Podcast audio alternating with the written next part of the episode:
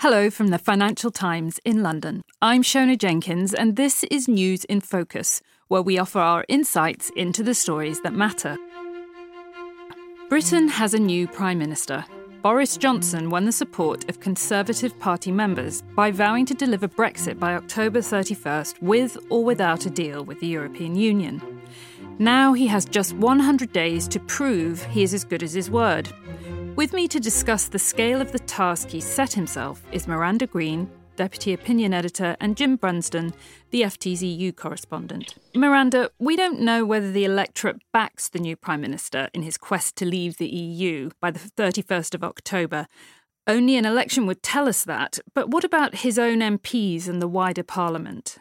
Well, he got the overwhelming backing of most of the parliamentary party before they went to the full Conservative Party membership for the final ballot, the result of which was announced today, Tuesday.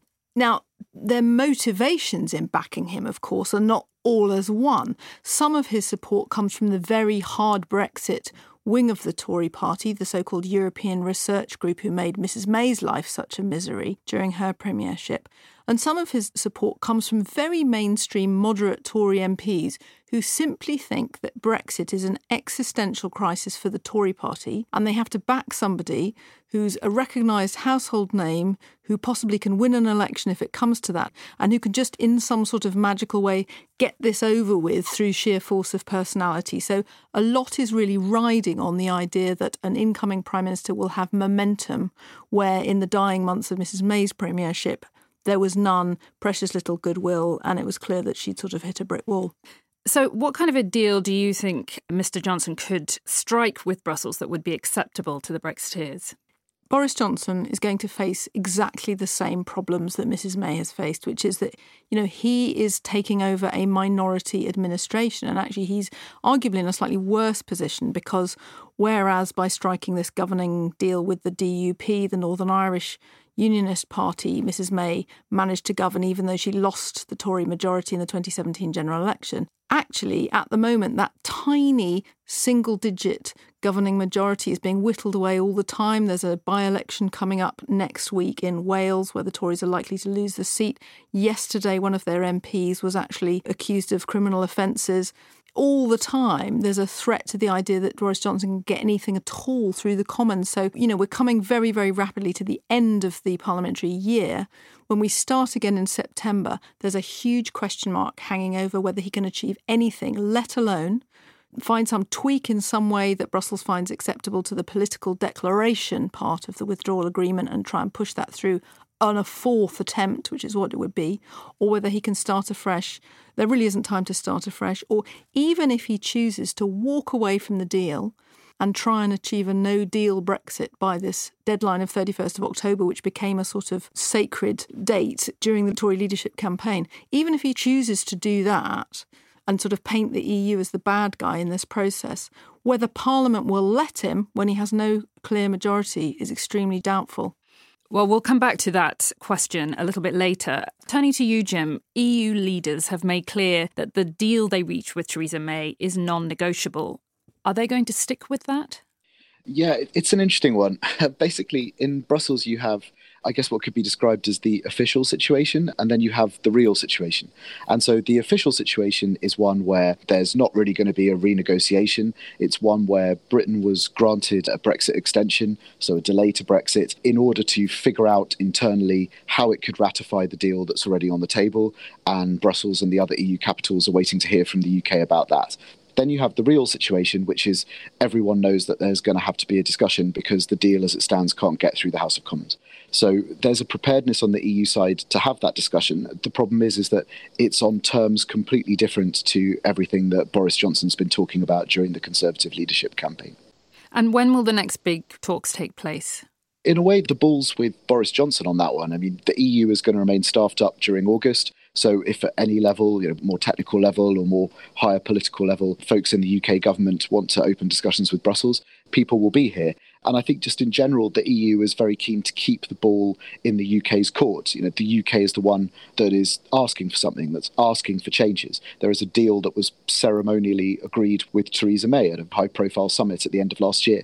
And I think that the EU wants to keep all the pressure very much on the UK side. So they're essentially sitting back saying, well, we're waiting to hear from the UK and these are our red lines. Jim, you said that Brussels was prepared to talk, but on different terms to what Boris Johnson has proposed. What would those terms be? So, Michel Barnier, the EU's chief negotiator, set out some of those in a tweet today. In fact, it's remarkable how much ground you can cover in a tweet when it comes to the Brexit negotiations, but there you go. And the thing that the EU's really holding up as an option is to rework the political declaration. And the, the political declaration is part of the deal that Theresa May struck with the rest of the EU. It's the part that deals with the future relationship, you know, aspirations for future cooperation. Now, this has been just rejected out of hand already by Boris Johnson and other Brexiters on the grounds that it doesn't deal with the fundamental problems. And that's because Theresa May's deal has two parts it has the political declaration but the far more important, substantial part is the actual exit treaty itself. And it's that treaty that contains the hated Irish border backstop, which has become this totemic issue in the Brexit negotiations. So that's the first thing. But behind that, there's other stuff that you can discuss. So you could have a negotiation where you look at alternative backstops to the current backstop. Now, that's a negotiation which is within very defined parameters. A backstop has to be permanent, for instance, it can't have an end date. But there were different versions of the backstop discussed during the course of the Brexit negotiations most notably one much more focused on Northern Ireland rather than one binding the whole UK into a customs union with the EU. Another option is if you but looking for a way out, you could extend the transition period. So you do a negotiated Brexit, but you effectively keep the UK tied to EU rules and regulations for a far longer period in exchange for having seamless market access. But of course, that's something which plenty of Brexiters would consider to be vassalage, so it might be a non starter as well. But they're all things you can discuss or start a discussion on. It's just they're incredibly far removed from what Boris Johnson has been talking about, which is to effectively rip up Theresa May's deal and delete the backstop entirely. Miranda, do you have something to add to that? I think it's really interesting when Jim outlines the other possibilities. I think the problem with the backstop that affects only Northern Ireland is, as Mrs May famously said, no British Prime Minister could ever agree to that because it puts a border between one part of the UK and another. And certainly the Northern Ireland Unionists couldn't live with that.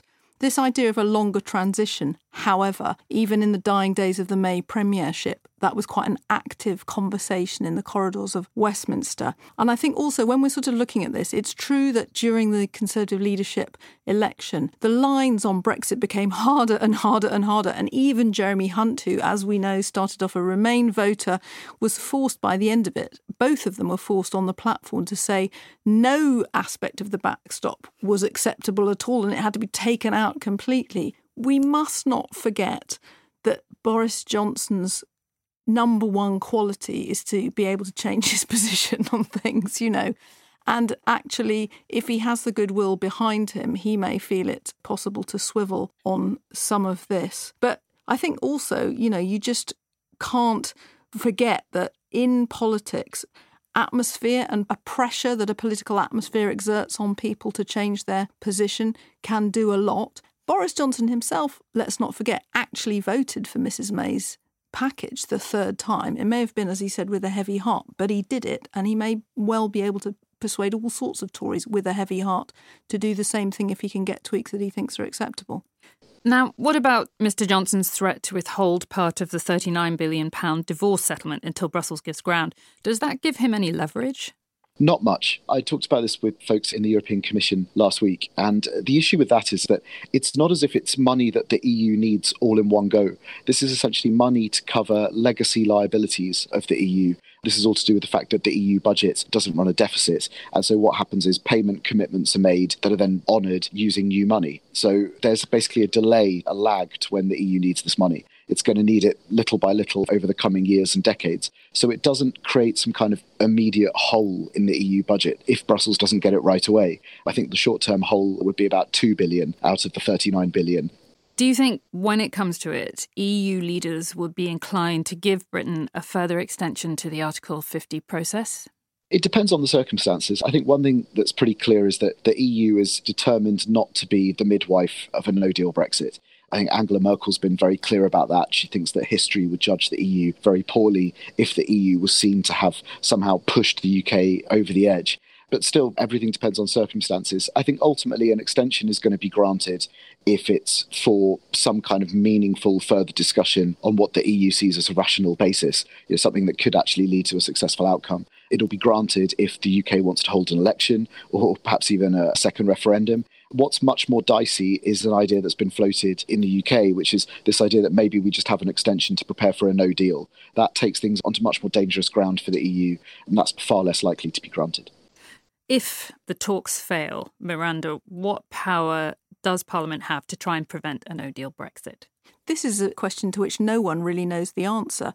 All we know is that the default position legally, because the legislation was previously passed, is that Britain would crash out without a deal. So you're sort of working from that as a baseline. Clearly, there are very, very active cross party activities to try and prevent that happening. They failed before, they could have fresh impetus in the autumn. But it's really uncharted territory in constitutional terms, and a lot of it would depend on the willingness of rebellious, Remain oriented or soft Brexit oriented Tory backbenchers to threaten a vote of no confidence against their own new Prime Minister in the autumn. Nobody really knows whether they would actually find the backbone to do that. So, given all this uncertainty, can you take a punt? What do you think is the likelihood of an autumn election? I think an election becomes more likely if it's looking intractable. And I think, as many people have said, Boris Johnson could be a historically short prime ministership because if we have an election in the autumn and he loses, you know, that's the end of his lifetime ambition to run the country. But honestly, making political predictions in the UK now is a mug's game, so I'm not going to go there. Well, thanks to Miranda and to Jim, and thank you for listening. Don't forget, if you missed our recent episodes on off the shelf internet spyware, Uganda's ghetto politician, or the new European Commission president, you can find them on all the usual podcast platforms.